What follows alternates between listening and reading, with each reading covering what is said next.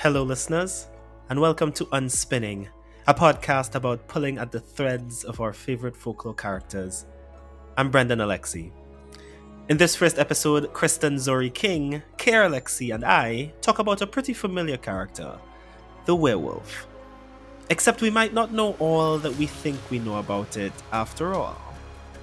We three were so eager to make this episode for you and in time for All Hallows Eve that we recorded this conversation even before we knew what this podcast was going to be called.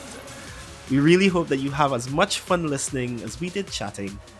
We're going to begin in a moment.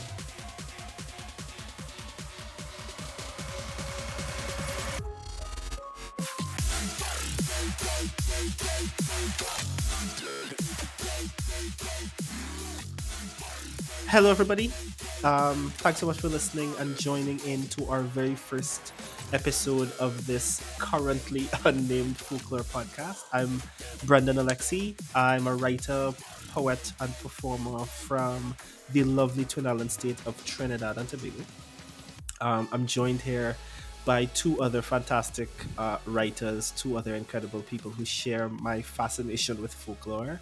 Um, Chris, how about you go ahead and introduce yourself?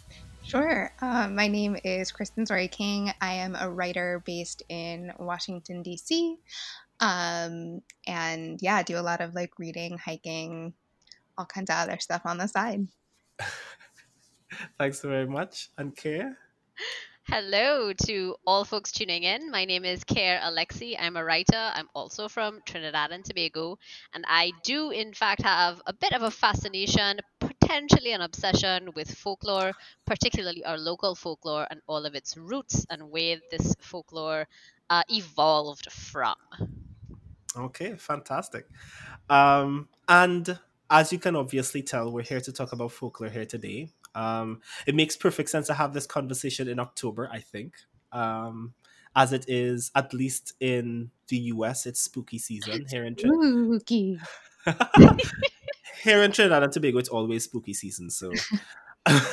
I think um, technically, like October into November, it's ki- October's kind of spooky season because we do have All Saints. That's true, but then like but with carnival and stuff. But I don't know. I don't think that it's spooky. All Saints is spooky so much as it's like spiritual. Hmm. Um, but also we have usually October through November, sometimes September through November is Diwali, which is like the opposite of spooky season. Yeah, it's true.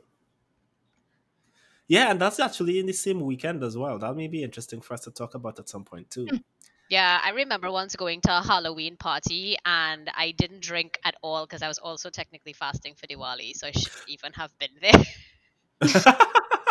and then there's like our own story about um about Halloween slash Diwali when we were in DC uh, that we'll oh, probably save for a little bit later. That's yes. that's gonna be a treat for them. But this particular episode, we're gonna talk about one kind of folklore creature in particular one that I think that at least in some form almost everyone's familiar with, and that's the werewolf.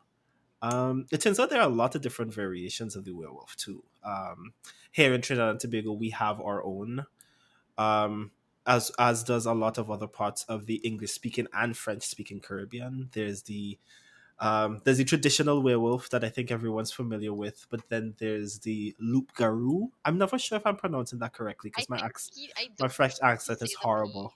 Well, I so what would you say though, Brendan? Is like what's like a classic werewolf for you? A classic werewolf is um, the whole full moon uh, transforms like like outside of its will um, just runs rampant uh, until daybreak when it like awakes in the middle of the forest, naked and afraid. I think that's actually that's a really good description of classic werewolf to me. Yeah, but that's also a very modern, I think, um, description of the werewolf too. Like I think a lot of its older representations are much more refined. Mm-hmm. Is that correct to say, Chris?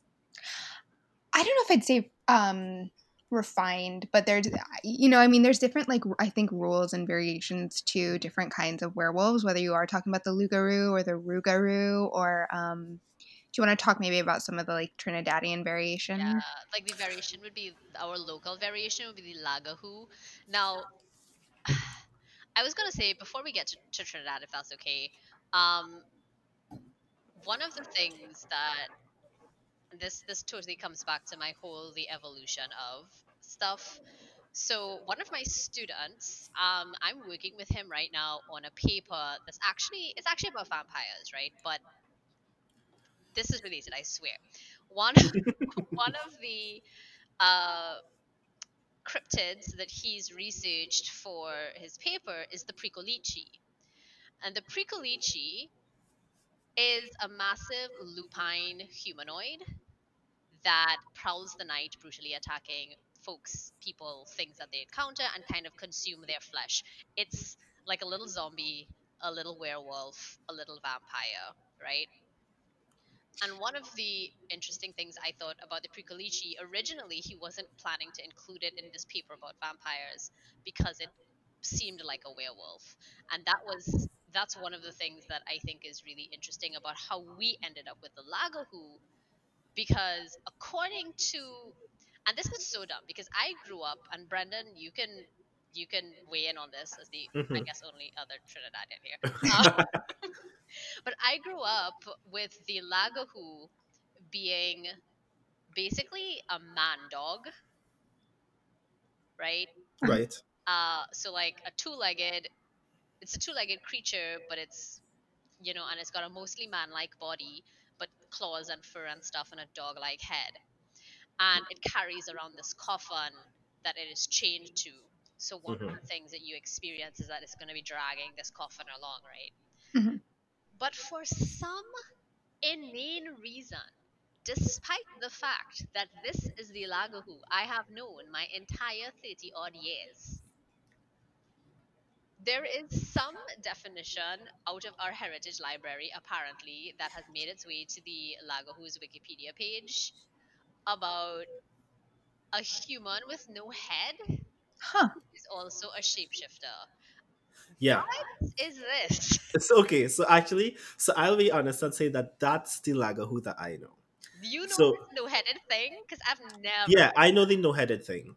So, so it's depending on who you ask, depending on who you talk to, it's one or the other. It is a, uh, it is a distinctly lupine um, bipedal creature with or without a head that drags a coffin or it takes the shape of a man with like of a regular guy without a head dragging a coffin. But in both instances which i always thought was interesting about Ilagahu, um they are in a sense conscious shapeshifters and they don't just shapeshift into dogs either. Yeah. um they also have some kind of vampiric properties. Folklore is so cool.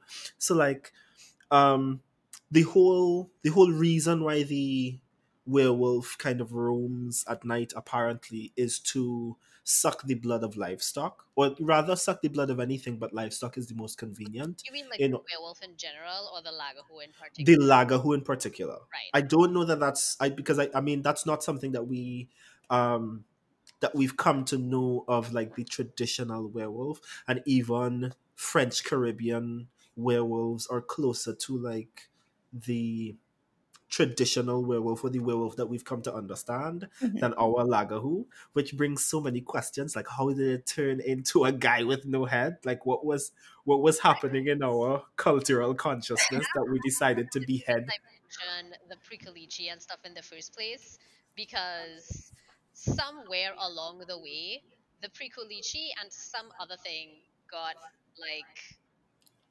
mixed up so when we were doing the vampire research, and I, I know I'm talking about vampires but when we were doing that research, we discovered that some of the information for like um, silver, werewolves being harmed by silver, mm-hmm. came from an entirely different mythology, came from like an entirely different thing, a different creature, and kind of overlapped with with you know other stuff, and then eventually it became part of the legend. Well, I think um, we see that a lot, honestly. I think that there's um, yeah, of course. I mean, I should mention that I didn't mention this in my intro, but I like folklore too. Um, that's why I'm here. Um, but I think you see, like, what's interesting to me about like the instances that you're talking about is the like cannibalistic nature, because you know when you think of folklore and mythology, you, you or at least when I think of it, one of the primary things I kind of like to interrogate is like, what's the fear here? Mm-hmm. Um, yeah, and it does definitely seem like you know a common thread of fear is cannibalism and you see that uh, more in different ways in different folklore and with different creatures and whatever but um and then there's also um in terms of fear like there's the fear of being like a non um like christian person so you have this like silver and the cross and the you know wooden mm-hmm. stake that kind of like transcends whether it's werewolf and vampire but i am also curious too like where like when you when you talk about folklore like a werewolf or a vampire like things that are like very well known in like the you know pop culture conscience i'm curious like how much of that is like true to form like true to the actual original fear original stories and how much of it is just kind of these like morphed stories from you know years of like halloween and and yeah i don't know no that's actually a great question i, yeah. I think I, th- I think that's actually what makes to me the Lagahu's so interesting mm-hmm. is that we've come to understand and like we culturally understand the Lagahu as distinctly a werewolf despite the fact that like if you described it to someone who knew what a werewolf was but had never heard of a Lagahu before, they'd be like, "You're obviously talking about something else." Mm-hmm. um, about this man without a head who drags a coffin and can shapeshift, but only to suck blood. Uh, I wonder how because when I think of a werewolf, I think specifically of the Lagahu. Like I need to train myself sometimes to think of a werewolf as anything other than mm-hmm. um, what I've come to know in my own cultural context, despite the fact that it takes a vastly different shape. And I wonder if, for instance, the only reason it's a man without a head is because um, because of someone's very particular experience or sighting, or because a really bad game of folklore telephone ended with like on one end on one end someone beheaded a werewolf and then on the other end uh-huh. it turned into well all werewolves have no heads well because there is also the element of like in a lot of werewolf stories um if they don't have their clothes they can't turn back into a human um so that's like one way to kind of trap them as a wolf forever and i'm wondering if there's something like related to that within the you know beheading or body part where like you have to physically make it no longer a man or i, I mean i don't know. No well for uh, the thing about the Lagahu is the only way to like defeat the creature is that you have to beat it with a stick that was soaked in holy, holy water, water, for nine days. Yeah so there yeah. is that like same connection between like um, but it's so, spirituality yeah and like but to add to that i think one of the key parts one of the key parts of that defeating the Lagahu story is that this the Lagahu is going to continuously transform while you do so. Yeah. So like while you're beating this creature, it's, it's going to like forms. yeah, it's going to like continuously change forms into other beasts, um, other creatures, other things, um, and including finally, human? what's that? Does that include a human?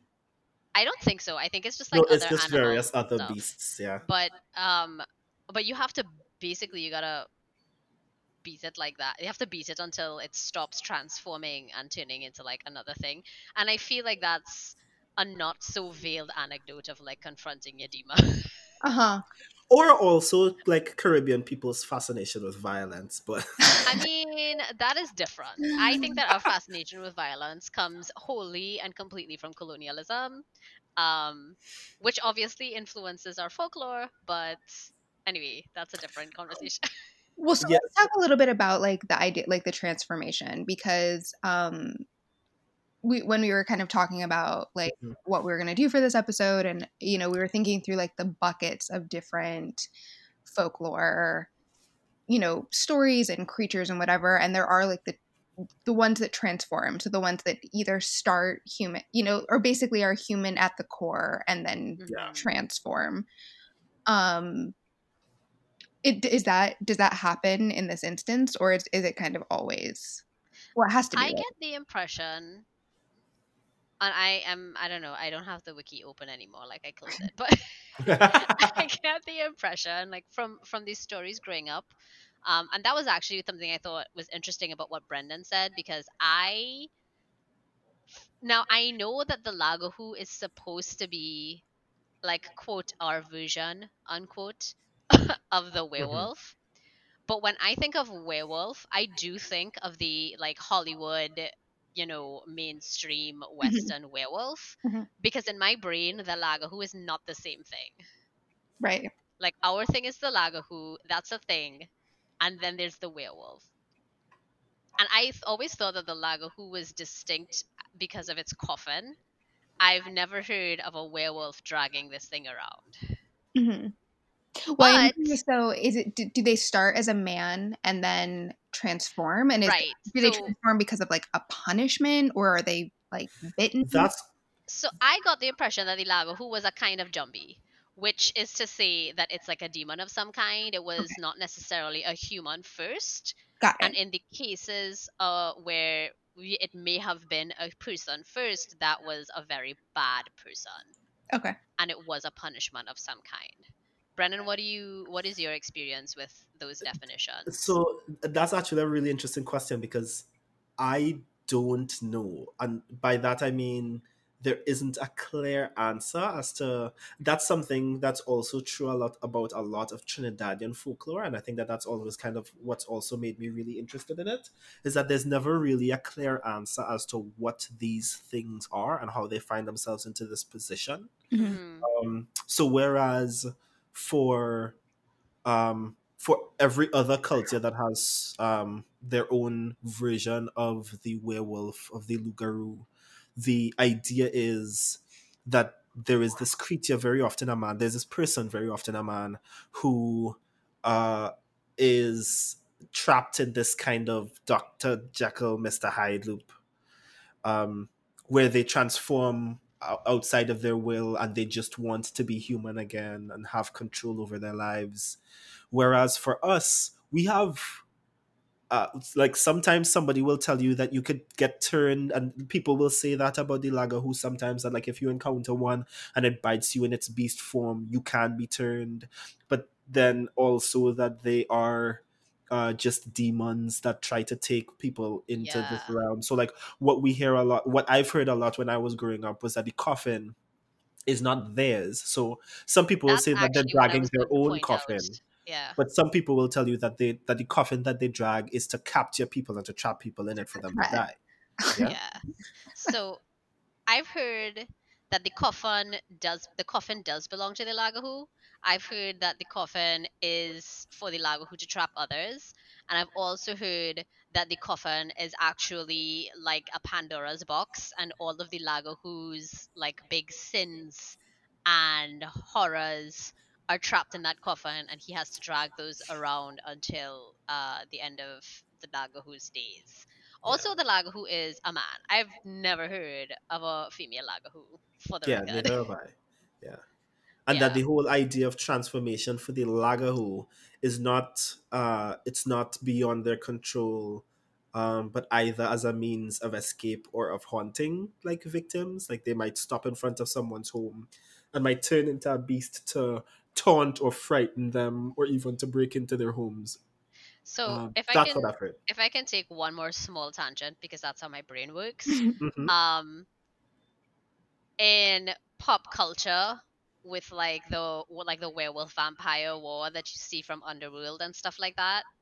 I always like from that perspective, the Lagahu being the werewolf equivalent and dragging a coffin which represents a vampire or potentially represents a vampire. I thought that was really interesting. and it hmm. kind of for me as somebody who is interested in i can't say i studies i'd like to study it but you know ain't nobody got time so but it it's interesting to me because it it demonstrates just how much the vampire and the werewolf myths uh how far back they go together and how they've stayed together in various different ways if that makes sense. Yeah are they else. and i'm curious like when you think of the two of them do you think of them as enemies? No. Like more like our lagahu and soucouyant i uh, because that's our version of right i don't think of, of them as separate at all i think it, not as well, enemy I don't think of them as enemies and i don't think of them as like having any relationship with each other. Yeah, like honest. they don't go hand in hand with us the way in like modern day Hollywood, it's mm-hmm. vampires and werewolves. Mm-hmm. Yeah. Yeah. So with us, it you there's there is the Soucouyant and there is the Lagahu, but they don't necessarily have to be anything. They don't necessarily exist in the same world, right? They they're from they, they don't they don't have any relationship at all. Yeah. Right. They're not enemies, but they're not allies either. They're both just kind of doing their yeah, just doing, doing their, their, own, own terrible things. Yeah. yeah. But to come back to the idea of of transformation though, because that is something that has always been really fascinating about uh about quote unquote traditional werewolves. Mm-hmm.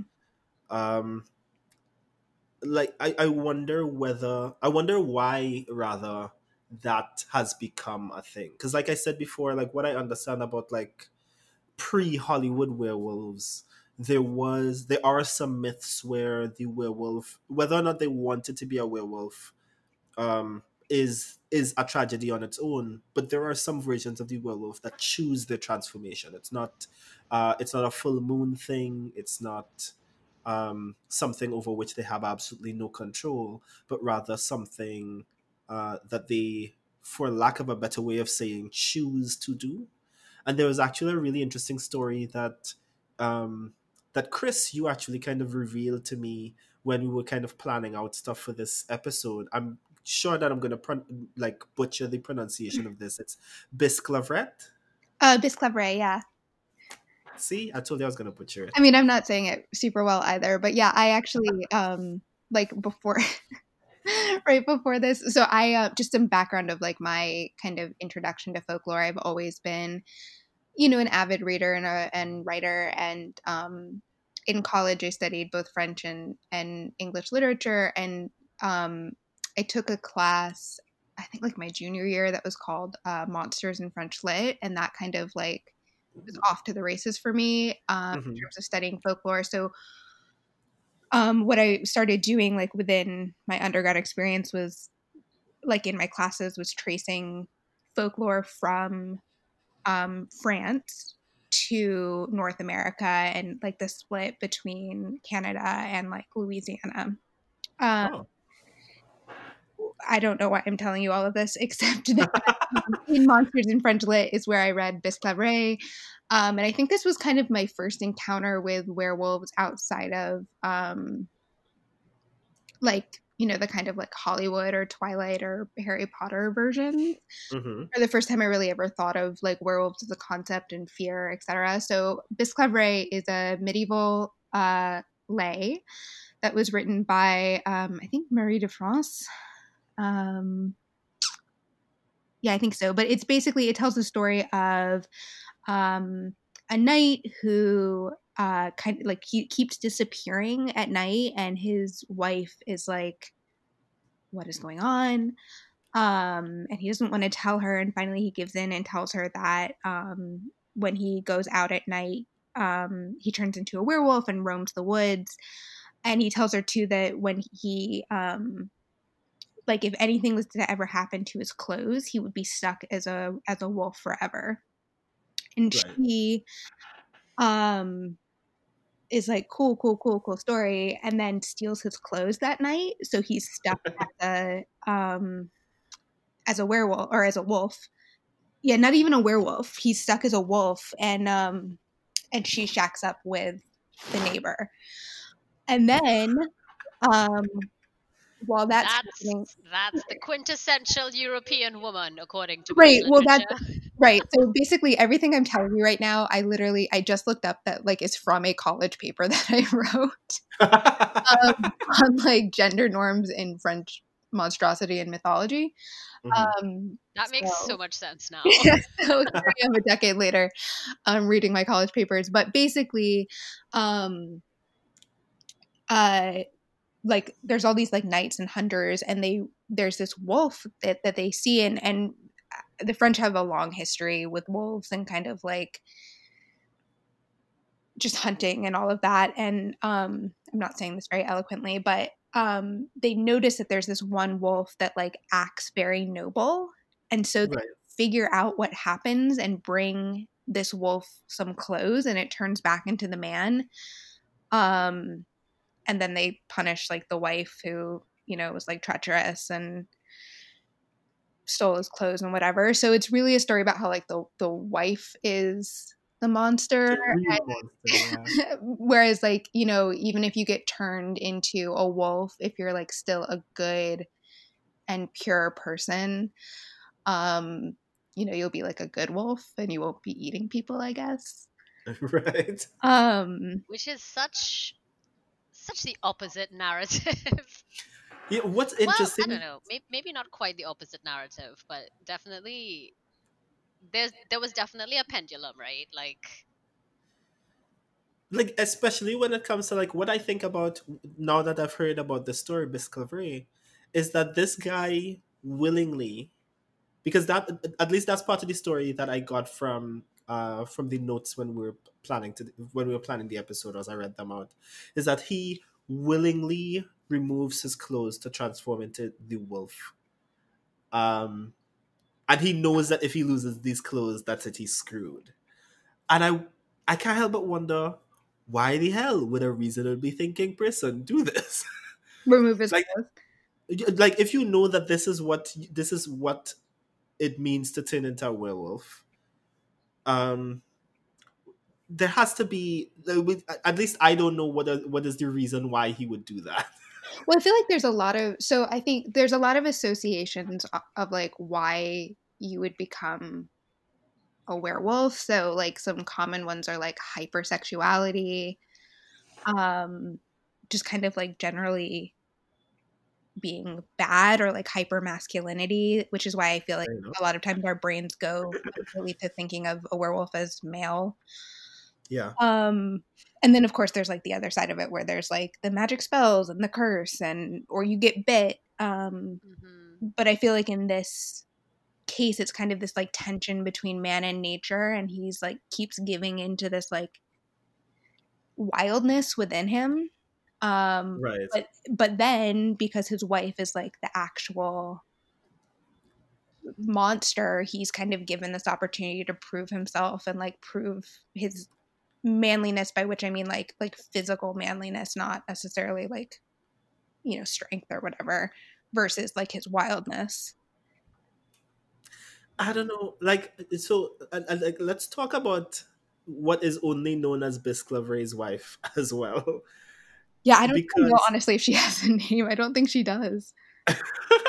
and I can't help but wonder. Okay, so I I don't think, and I'm not attempting to speak for every every person who is in a relationship, but I can imagine at least one person upon discovering that every other night their significant other turns into a wild beast of their own volition to leave the home in the middle of the night that I might decide I could totally imagine somebody deciding and you, really you know what? I don't want to be you, know, you had to be talking about I don't I don't maybe maybe I don't want to be a part of this.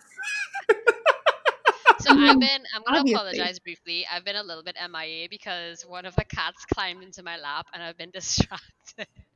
Oh but, um, yeah, but I'm I, here. I'm present. I'm, here, I'm back. yeah, but I I could totally understand Bisclavret's wife, um, Bisclavret's unnamed wife. Oh, but the way, like, she gets her nose like torn off at the end. Yeah, and I'm like, maybe she made the right choice by deciding not to be with this guy.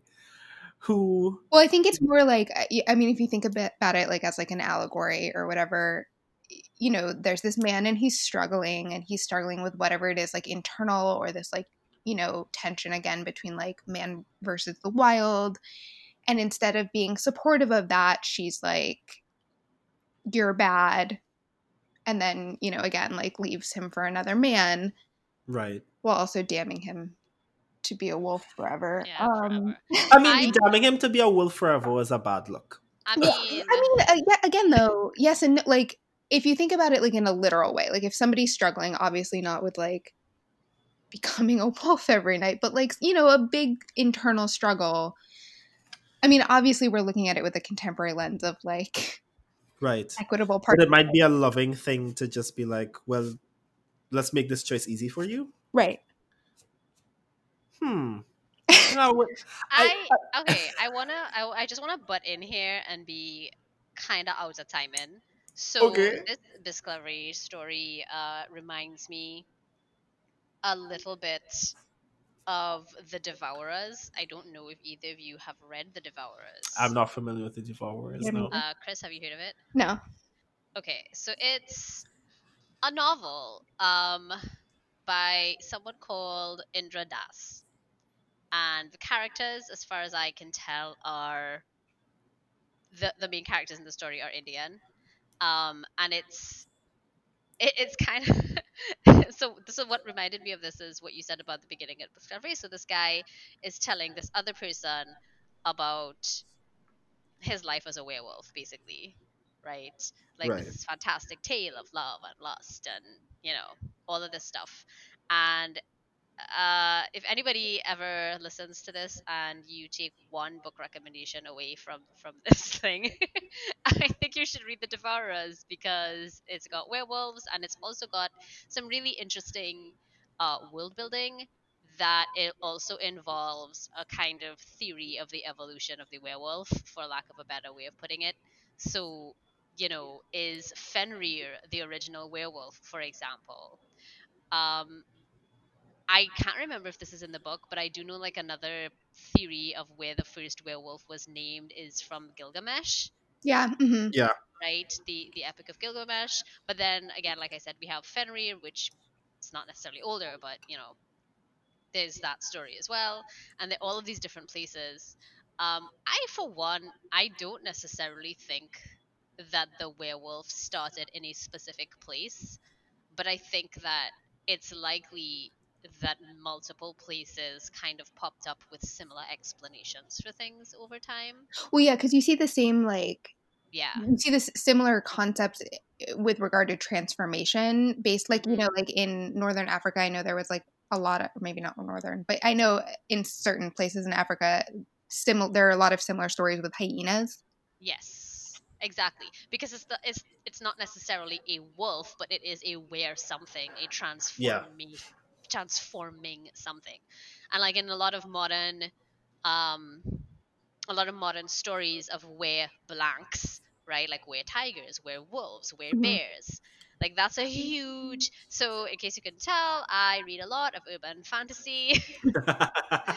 right? Mostly because I am utterly and completely fascinated by how modern storytellers repurpose these tales and repurpose these uh, characters in our mythology and these creatures in our mythology and from our folklore.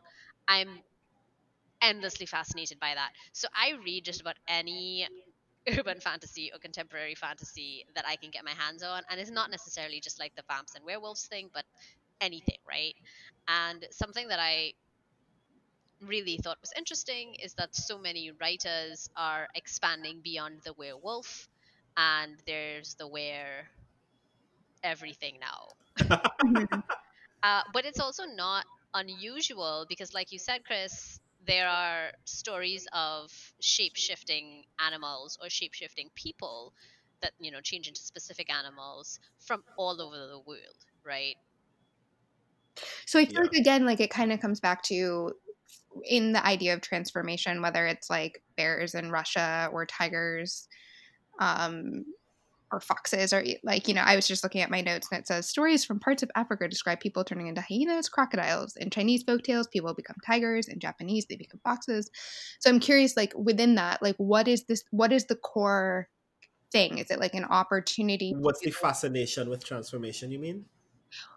Yeah i mean i guess it's like what's the what's the fascination? What's the fear? What's what's the purpose? Is it to like prove yourself as a good person? Are you you know i mean like in the examples that you were talking about earlier when you get like beat by a stick with holy water like it seems like you're being like physically forced into being I have so much less faith in the philosophization of like I don't know if that's even a, a, word, but like when I think of these things and I sit down and I wonder, gee, who thought of this in the first place? Like I don't think of it as I'm sure it became I sure I'm sure it became like a story or an anecdote around morality or around change or any of those things. But I'm pretty sure that somebody was like, that animal too smart to be an animal. It must be a person. well, right. I mean, that's part of the thing with this with Bisclavret is he's like the king and his knights are out hunting, and there's like a really well behaved wolf. Exactly. And then when he sees his wife, he tears her nose off. And instead of being like, "Oh, guess that wolf isn't so well behaved," they're like, "That wolf must must be a person, and it must be this dude who did. And it must have a, it must have a totally good reason for biting someone else's nose off. What? Yeah, that wolf is clearly a person with human feelings, and they don't like that bitch. Like right. that's what happened. But there's yeah. also like there's also like um what do you call it? Is it like lysan- lycanthropy, which is an actual mental disorder in which patients right. believe that they're a wolf or like a non-human animal. So there's yeah. that as a possibility as well. Yeah, and I think that that's I took for me. I think that's the core of like the quote unquote traditional werewolf, where like the whole question is which one truly are you? Um, which is also terrifying. Yeah, are you really a wolf or are you really are you really a beast mm. or are you really a man? Yeah? I'm curious though, what would you guys turn into? Um, you know what I really, really like? And I, I like I, I like I like it because it's to me kind of ridiculous. In Dungeons and Dragons, they have were rats. I think I'd, I'd, want to be a were rat. I'd want to be a were rat. I just think it's too hilarious. And no one's looking at a rat. No one's looking at a rat and saying, that's a really noble, well behaved rat, which means I get to be the worst version of myself. in I suppose the full moon when I go through people's garbage and then pretend like it never happened the next day. That's so interesting that you specifically choose something that would be the worst version of yourself as opposed to something that's like noble and because that is kind of like what this is, right? It's it's something like monstrous or scary or other. Yeah, but uh, that's the thing is that there's no such thing like I I've never heard of a were owl mm-hmm. or a werehawk. It's always. I have. What books are you really? reading? I mean, fair enough, fair enough. I have not read those books. Um, but when I think when I think of uh, those kinds of transformations, the creatures that come to mind and the creatures that you hear most often are um, either the most vicious or the most unclean if that makes sense. Well, right, because I think there's a difference between shape shifting and like this this like the specificity of the werewolf because yeah, yeah. so much of the werewolf is based in like cannibalism or you know again like the like fight within yourself or whatever it is it's like more this like battle or this threat um yeah. versus it's not just like it's not just like a transformation so that you can like then go like whatever tell them you know whatever yeah. Which is also honestly very terrifying. The fact that we immediately understand or imagine these characters as inherently connected to masculinity. Not necessarily because it's an unreasonable connection. Mm-hmm. It's terrifying because it's an entirely reasonable connection. That men are um, kind of culturally understood to be like inherently um, vicious and beastly, somehow beyond their control. And part of the reason why I guess it's terrifying is because we we internalize this idea that it is it is it's within their nature that it is beyond their control for them to transform. Right. I it's mean, like the animal inside also... us. Yeah. Oh, sorry, what was that, Chris? Just I was like just like the animal inside of us. Right. I and I guess that's kind of what I wanted to talk about because I feel like so okay. So we've said that this transformation generally represents something heinous.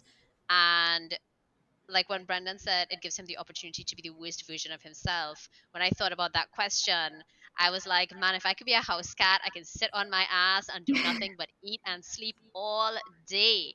And in keeping with that pattern of like, that's kind of what I envision the worst version of myself to be unproductive and lazy.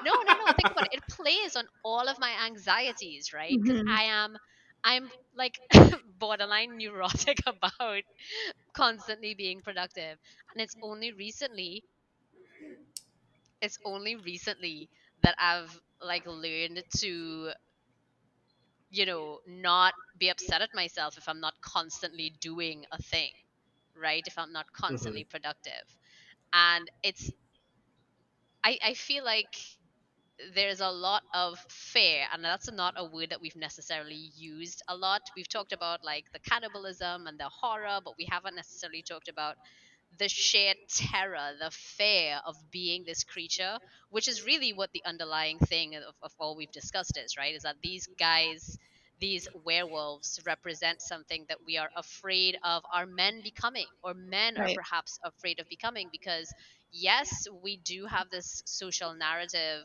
of men you know of, of men and violence right? Or men and terrible violent things but but that's not necessarily what men want to be and that is the demon that all men kind of have to face. It's like i could be a quote good man unquote or i could be this Yeah, I mean, that's true, but I feel also like the assuming that we believe even remotely that um, the media and the myth that we consume kind of informs or justifies our own expectations in real life. The problem I find with the werewolf is even if we believe that uh, that they don't want to be that thing, we're still kind of creating excuses for the behavior of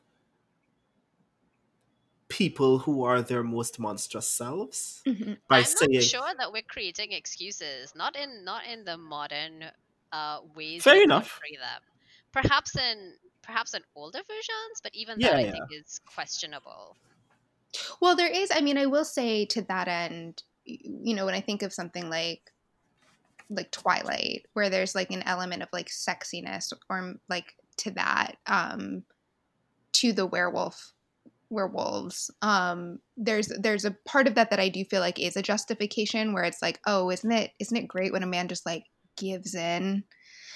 Um so to that end i feel like there is some sort of like excuse but i also think that you know i mean like one of my like notes about um kind of the history of werewolves and where they have appeared both in folk- folklore but also just kind of like in the common conscious is um off the coast of France in the 16th century, That I guess there were like a group of teenagers who were roaming around at night and like breaking curfews and socializing outside of bound like the bounds of polite society and like they were called werewolves. So I feel like there's all it's also kind of a way to be like watch out watch out. Yeah and like parallel to like well not parallel to but like uh in the same way that there were um witch trials in some parts of Yes, the world thank you for Yes. bringing that up. Oh my god.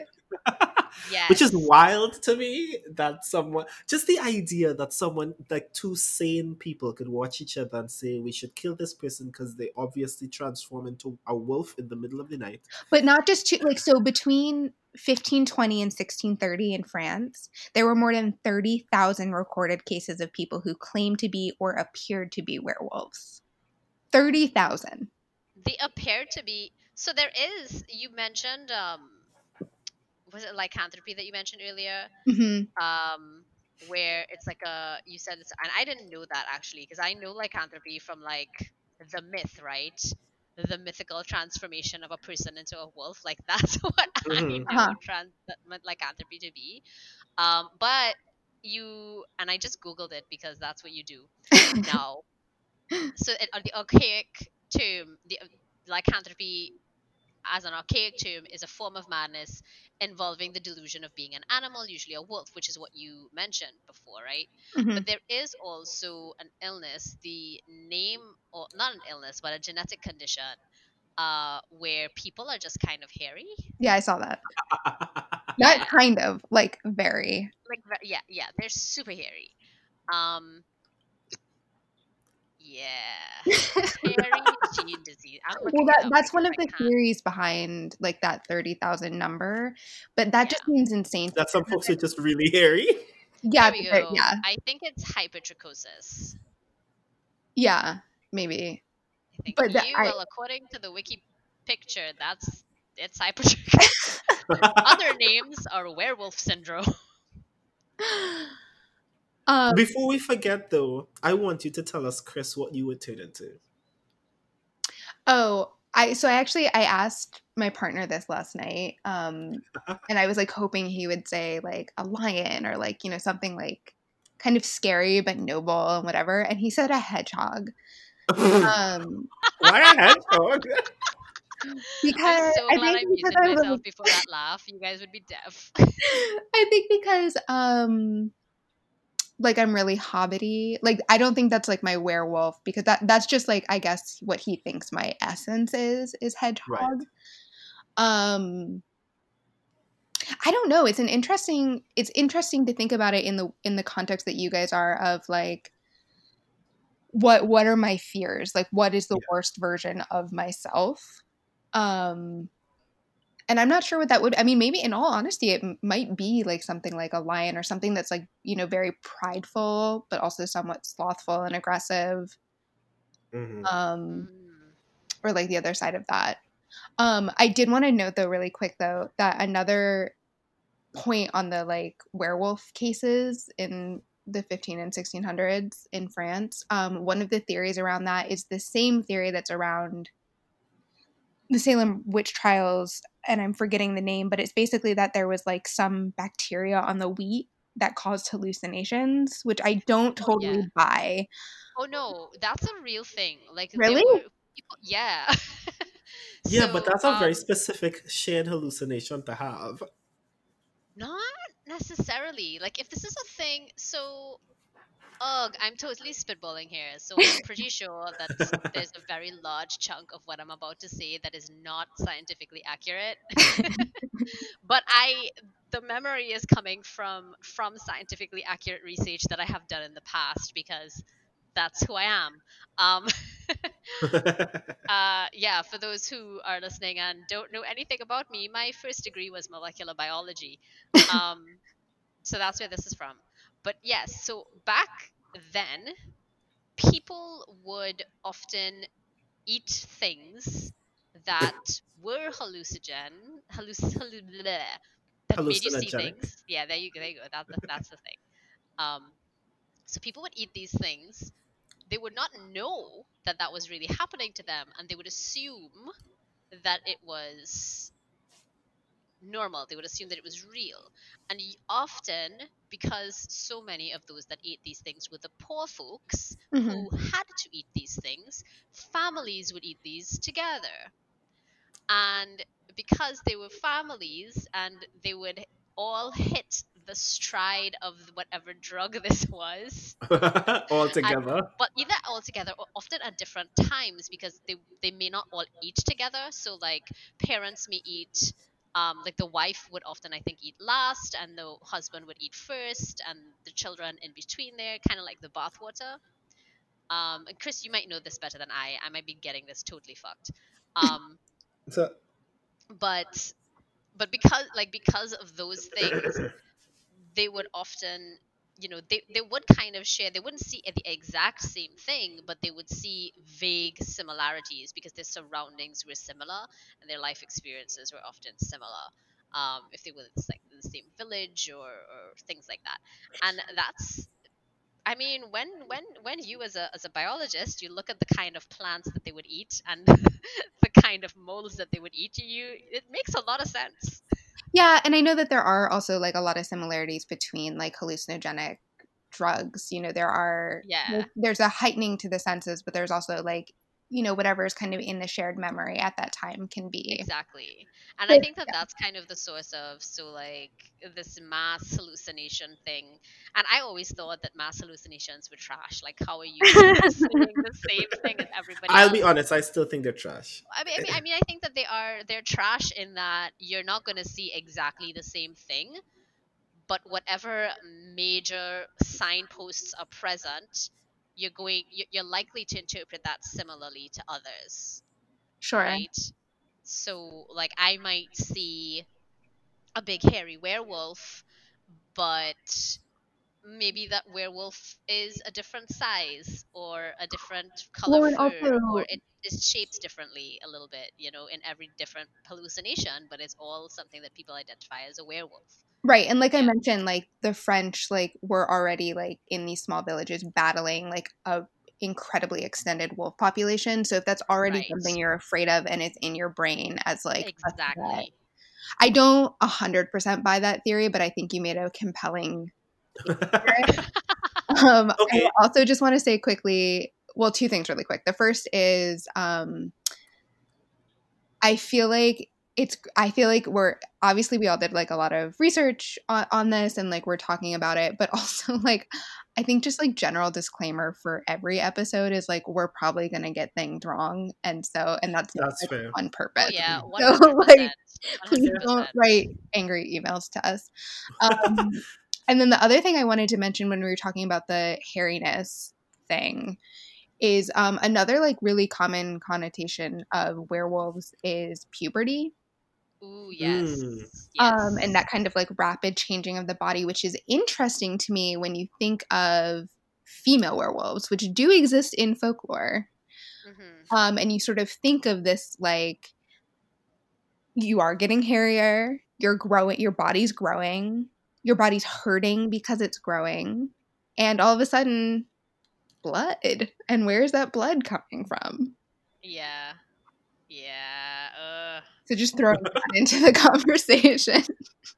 It's a shame that we, in like popular culture, we don't see a lot more, or at least I have not seen a great deal of woman werewolves in popular culture. Yeah. So I feel it's a, a huge missed opportunity. So there's this back to my obsession with urban fantasy.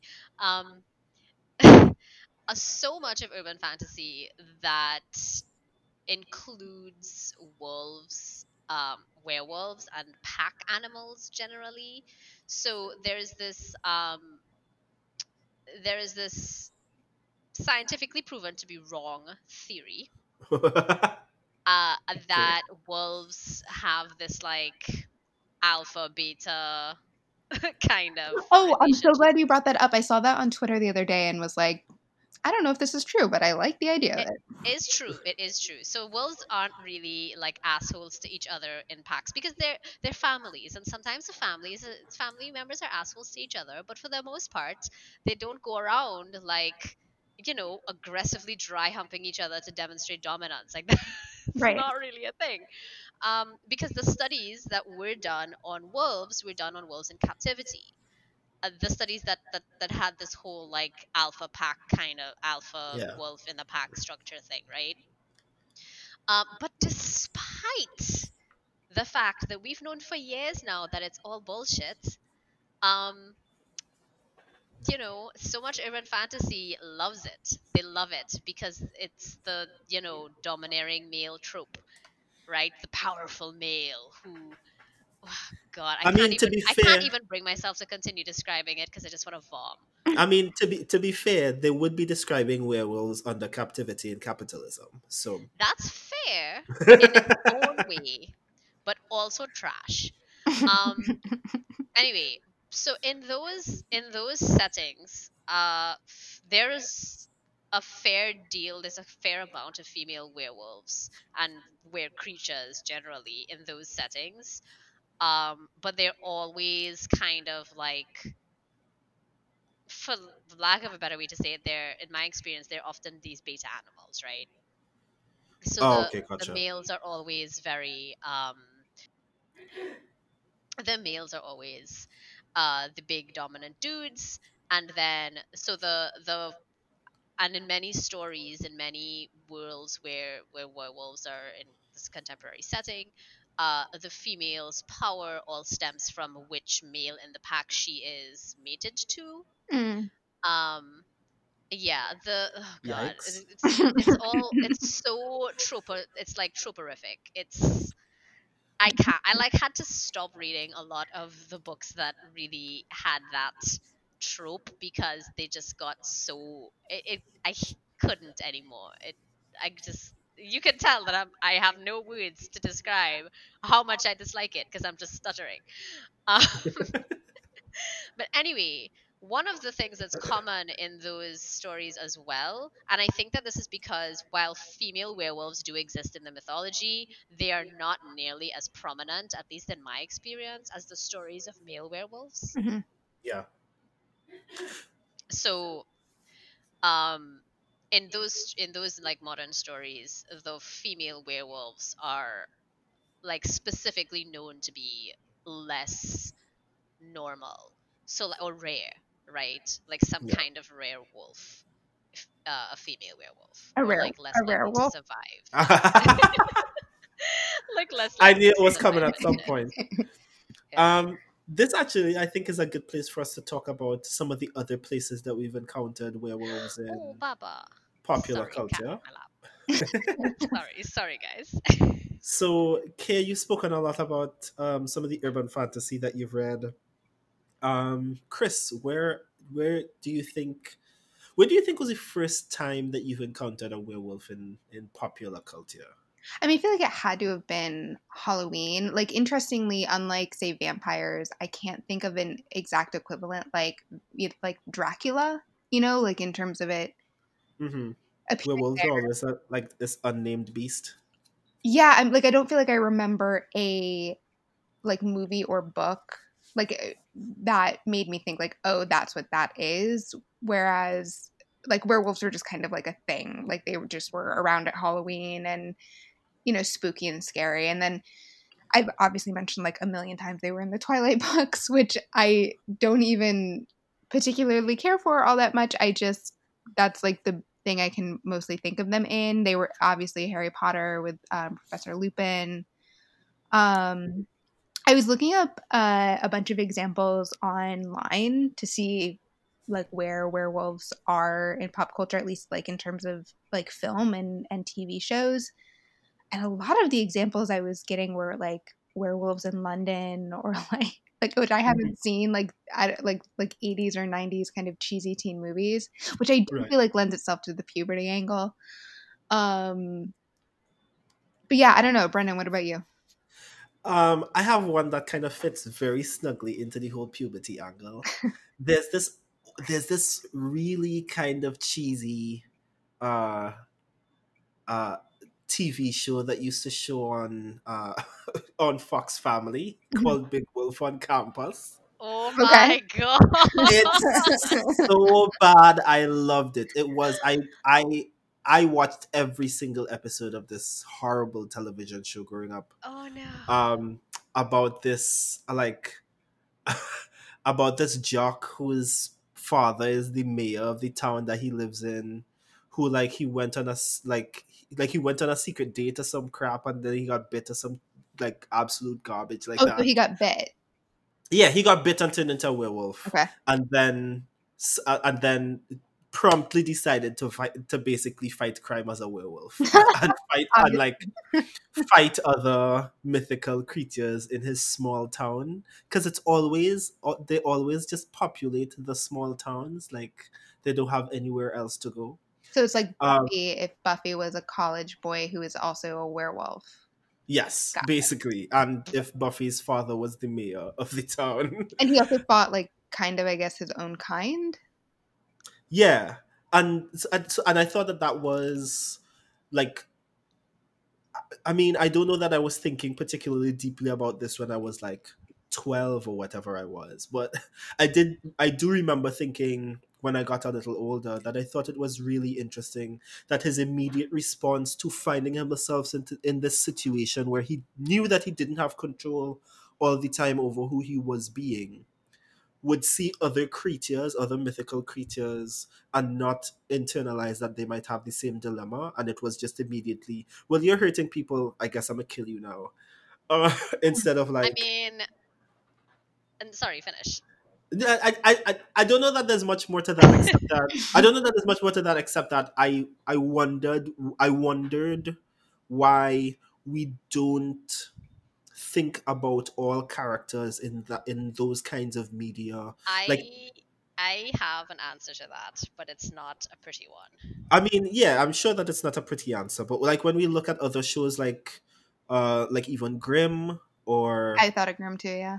Yeah. yeah like when we think about shows like that there's the there's our central character our protagonist who obviously is having a crisis of identity Uh-huh. um, and we have to sympathize with this person going through the struggle but learning to come to terms with the possibility of using this curse for good but everyone else who's cursed fuck them Right, right, right. like what I mean, maybe we could deal with I'm- this a little bit differently I'm a firmly of the belief that so like using the Big Wolf on Campus example, that was a super privileged white boy.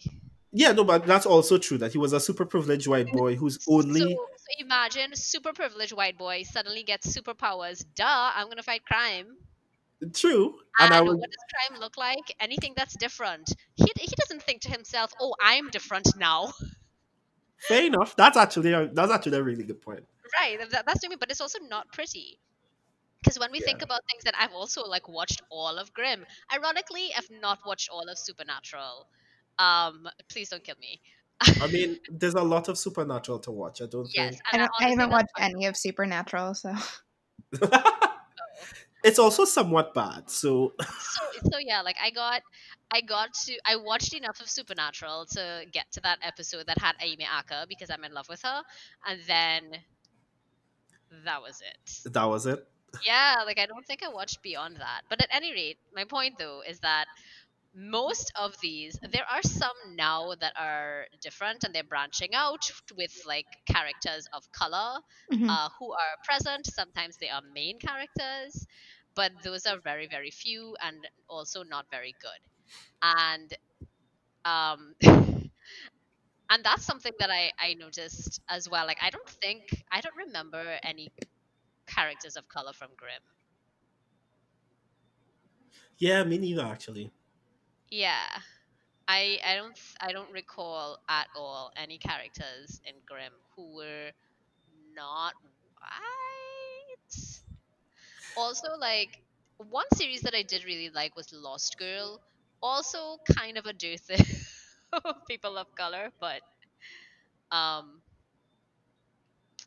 yeah, I think that that's the thing. Like, uh, like in those situations where you turn you turn into a crime fighter, right? And the thing that you're fighting are other supernatural creatures, but you don't necessarily give them like they don't all get that redemption arc. yeah, You know, sometimes they do. Like Grimm did have a redemption arc for the blonde girl, but uh, yeah, the blonde girl was Ad- Adalind. Adalind. yeah, Adalind. Adalind. I I kind tapped out of that at about like halfway through season two, so I don't. I got to episode two and I was like, "What is this?" I really I want. I, that was a like example of something that like I feel like the concept was there, and they just kept swinging didn't and the missing. Yeah, I don't think that they really hit the mark so well, but it was easier to watch than Supernatural. Fair. I watched most of it like playing in the background while I did other stuff. That's fair. I did, It does bring up. Go ahead. Sorry, go ahead. um, I did just um while we were talking about like pop culture and werewolves, I just googled werewolf to see like what came up. Mhm. um, hoping it would be like, here's a great movie or whatever. Um, and instead, what came up is that on Etsy, you can buy werewolf babies, What? or they are made out of silicone for $1,223.84. You, I'm going to put it in the chat. I'm, Yes, I, please. I actually I- just googled it as well, and I'm This is important. what? this is I want one. Do you what? I want one. I want this? Are one. you kidding? I. That's great. That's great. I can't have a goat, but you can have this ugly ass baby werewolf. that is so incredible. I'm gonna make sure that in the description there's a link to this as well if people want to get one. It is a little bit pricey, um, but it's ready to ship in three to five business days. There's only one available, so act now. Yeah, you want to act now. It's a rare find. When I li- click this link, there was only one of these in stock. So, oh my god, this is incredible. This is terrifying. it's kind of cute, but also terrifying. What? I did want to touch on something that you had said earlier, okay, about um about uh privilege that I thought yeah. was really interesting because you it does dawn on me now that when we think of when we think of werewolves, when we think about the werewolf stories from the vantage points, from the perspectives that we actually get to see, it is actually a, a lot of them are basically like Bisclavret mm-hmm. of this noble knight who is some somehow cursed, um, but otherwise has privilege, and that is in fact the fair.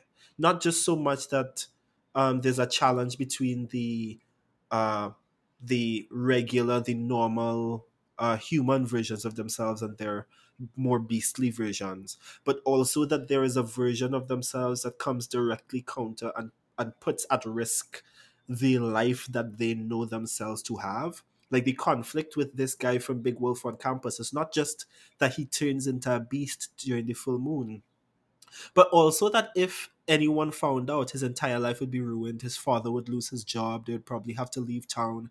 Um, that that is his real challenge. He doesn't want people to know not because he they'll think that he's some sort of beast, but he doesn't want people to know partly because his the life that he has will be ripped out from under him. It's a loss of status. Yeah. And, and and that's probably connected to the to why we don't think of other creatures that we encounter through our protagonist in the same way because they already started from the bottom. Like they're just still yeah. at the bottom. So they have nowhere else to go except death, I suppose, which so, is unfortunate. So interesting. So to expand that a little and talk about go back to my my urban fantasy books. Um, not mine, but you know, the books that I've read. Um, I mean I have them too, but they're not published yet because I don't know, life. Um so one of the big things in these books is lone wolves. And when I say mm-hmm. one of the big things, I mean like inevitably someone who is without a pack in most of these uh, worlds, in most of these cases, uh, where whatever without a pack is considered dangerous, right?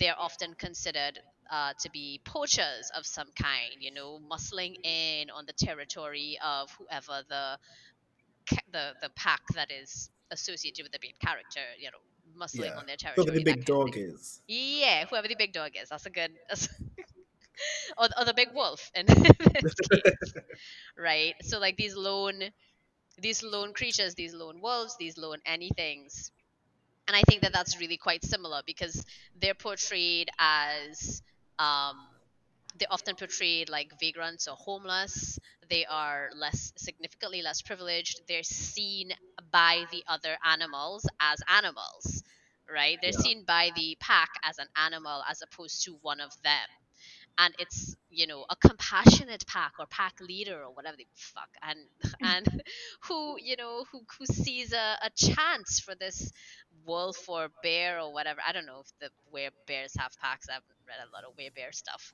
but you know that that like to, to, to bring them into the fold and, and to give them a home and suddenly they transform into like a human fucking being mm-hmm. and that's part of the the i think that that should be part of that privilege conversation because I think it shows it shows so much humanity because that's how we treat people. That's how we treat people. Yeah. That's how human beings treat other people. I mean, even in those stories, I think werewolves have more up more chances at upward social mobility than the average human in real life, but I mean, sure, but the the what's the word I'm looking for? The logic?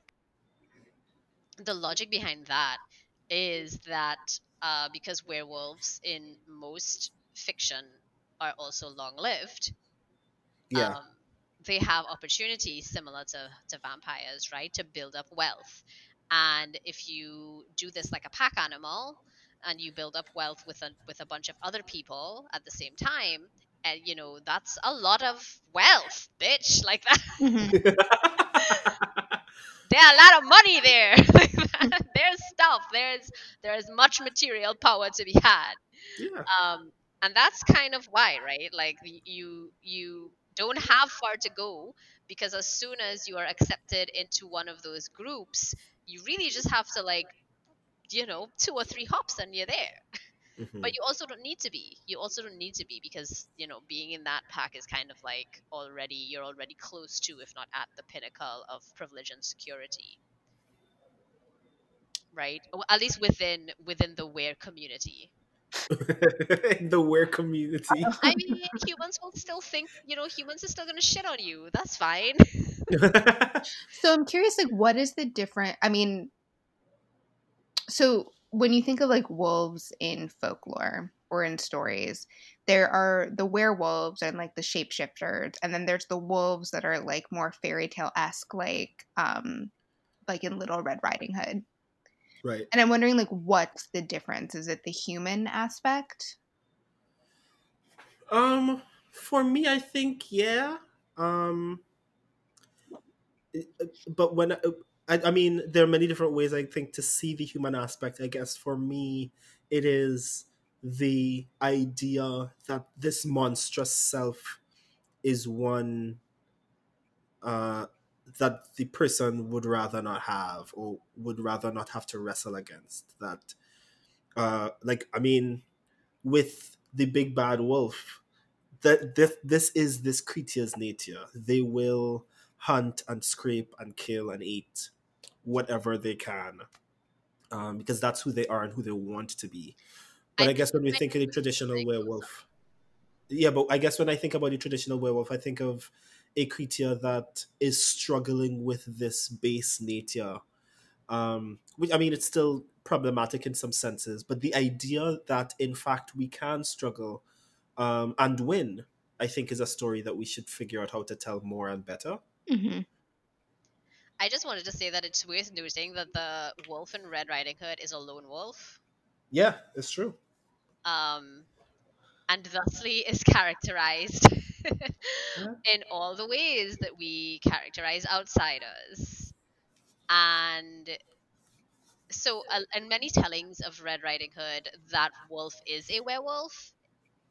Um, in the like modern fiction, fantasy retellings, and not oh. necessarily uh, a wolf wolf, but also I feel like I mean, I, I, guess, I guess in in in that at, at, that time, you know, you didn't have to be a, a, human, part human to be able to speak to people, right? In those mm-hmm. tales, you didn't need to be a human thing or a, a human esque thing to uh to speak to others. So it could just be a wolf, full stop.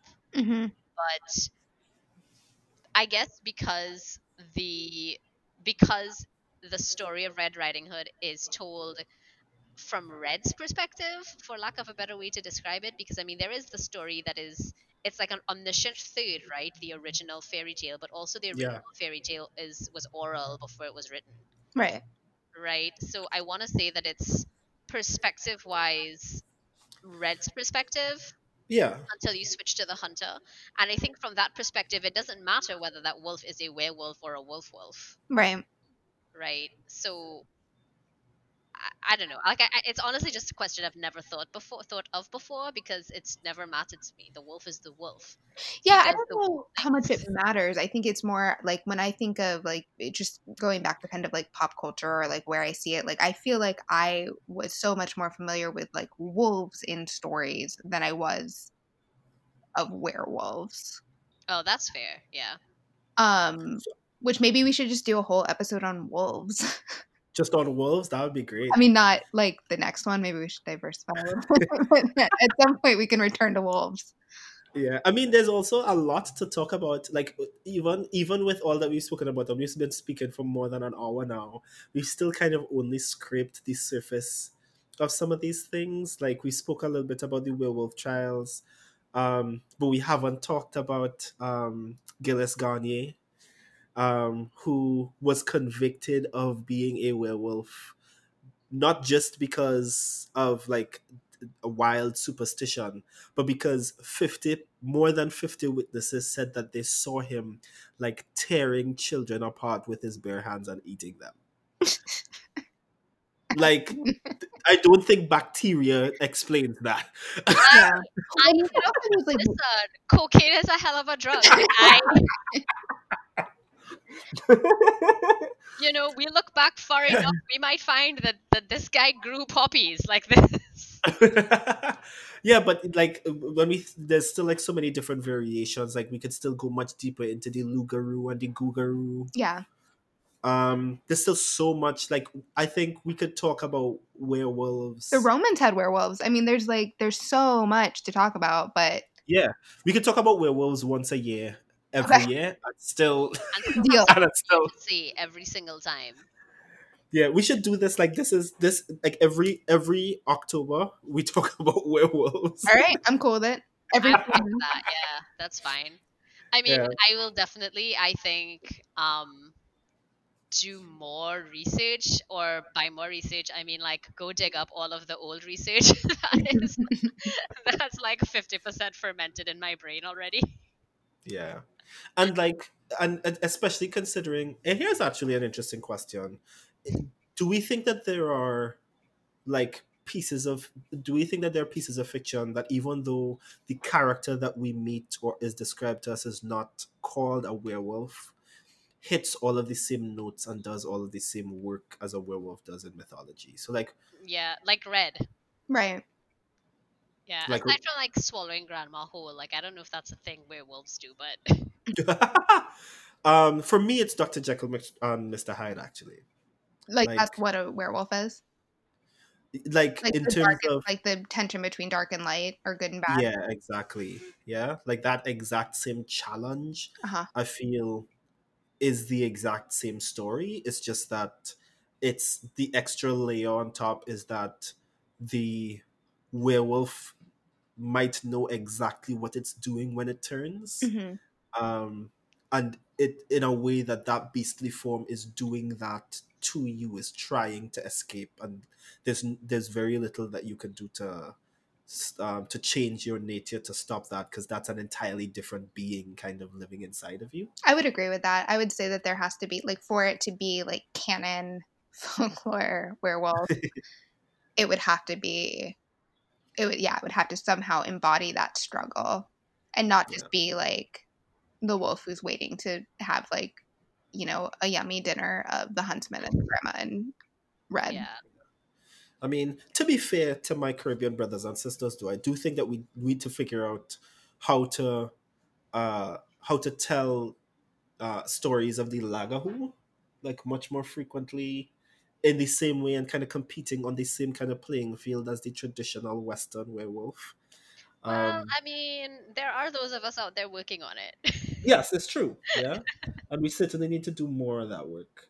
Yeah. Um, because while our Lagahu doesn't have the same challenges, there is, I think, something to explore about um, about the encounter of a creature that one could take so many different shapes depending on who it is trying to like terrorize and I think that there's a lot to explore about that coffin being dragged. Mm-hmm. Like we never really know why or what it is, um, but there's there's something in that coffin that I wouldn't mind seeing. Me personally, yeah, yeah. um, I guess it's a good place to ask folks what are their like if you had a closing thought on the werewolf, Chris, what would it be? Um, um if I had a closing thought on the werewolves, I don't know. I think I would have loved to talk more too about like the full moon and like we should do an mm. episode on the moon. Do an episode on the moon because the yeah. moon itself is a kind of creature all its own, kind of. Um, but I think I don't know. I think just kind of like harkening back to earlier in the conversation, I'd love to see more like women in depictions of werewolves. I think that's like a really cool avenue that hasn't been explored. Um, yeah, that's that's all I have. what about you, Kay? Um, I actually. So Chris said that uh, she liked to see more women depicted as werewolves, and I think that that's really interesting because while I've read books where there are women who are werewolves, they are not necessarily our main character or protagonist. Um, there's only one series that I know of which I actually haven't read. and in the other series where there is a shape shifting uh, female character, she turns into a coyote. Oh. Um, oh. And it's not a weird transformation. It's one of those blessings from a god type things. Um, well, not quite, but anyway, I'll, blah. Uh, what are my closing thoughts outside of that? Uh, I'm really curious to explore more about how the modern werewolf dynamic reflects how we live today as a society and how we mm-hmm. treat others, particularly people that we view as other or outsider. Mm-hmm. Yeah. Yeah. In modern like werewolf fiction. Because it does have a real longevity to it. So it'd be interesting to see like the origins of that or not even see but like explore the origins of that into like why it's lasted and what that means about us and how it's how it itself how the myth itself and the meaning of it has transformed. Yeah exactly. Yeah. I think for me actually um and this is me this is me coming back to wanting to be aware at um I think uh, that we I think that we've we've told not too many werewolf stories, but like the fair is singular in that whole like man versus beast um dichotomy and struggle. I think I I'm really interested in seeing like different kinds of anxieties being brought out by the were mythology. Mm-hmm. Like the like the same idea like you were saying care about um the quote unquote worst version of yourself being someone that is like um slothful and lazy um which I think is a much realer like millennial anxiety. Can I actually interject there if you don't mind? Yeah, go because ahead. I do know. So when when you ask somebody this question, right? Like, what would you be if you shapeshifted? If you were aware something?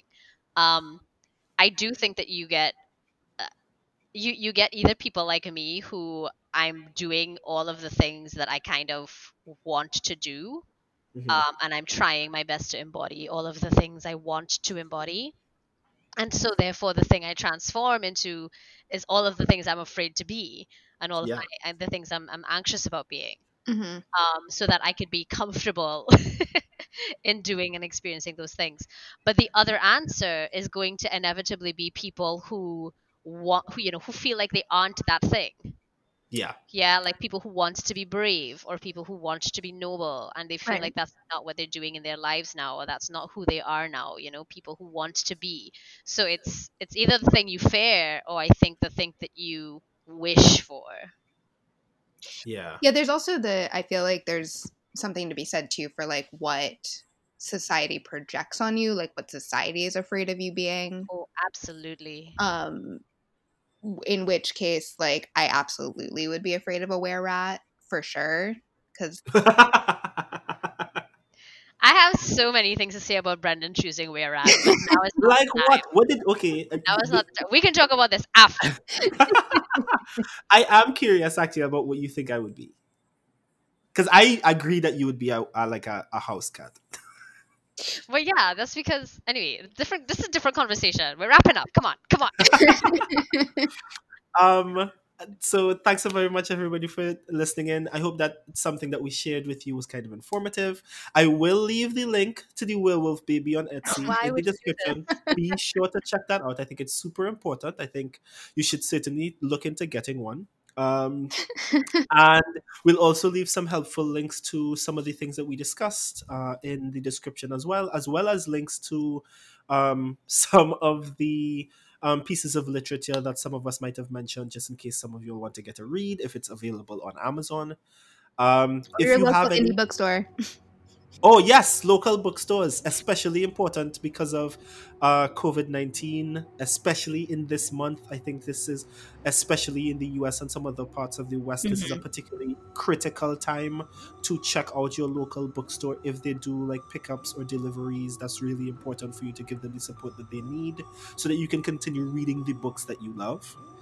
Um, and if you have any ideas about folklore that you'd like for us to discuss, um, I will also leave uh, a helpful uh, link or resource that you can reach out to us and share some ideas, as well as links to all of us on Twitter and Instagram if you want to give us a follow. Thanks so much for joining us. I, I actually want to add one caveat to that bookstore thing because I know that for many people, um, you know, like it's an instinct for Chris to say support your local bookstore.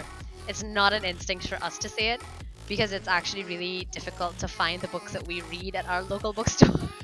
Yes, I mean that is a thing in the Caribbean, but yeah. still. I mean, still, you should still absolutely reach out. I do know that we have one particular bookstore that we work with that um, that tries to bring in uh, books from kind of like commercial fiction and, and, sort of the things that we do read. But um, but if you are not in the U.S. or the U.K. or Canada or anywhere that regularly may consume the kind of fiction and the kind of books that we will leave links to, please do not feel guilty if you do have to patronize somewhere like Amazon or Book Depository because sometimes that's just the only way to get your hands on it. Um, but if you can do e copies and you can get it from somebody who is a little less uh, greedy, please do. Yes. Fair point. Thanks so much for joining us yet again. Um, and blessings, compassion, peace, and love. Bye. Bye.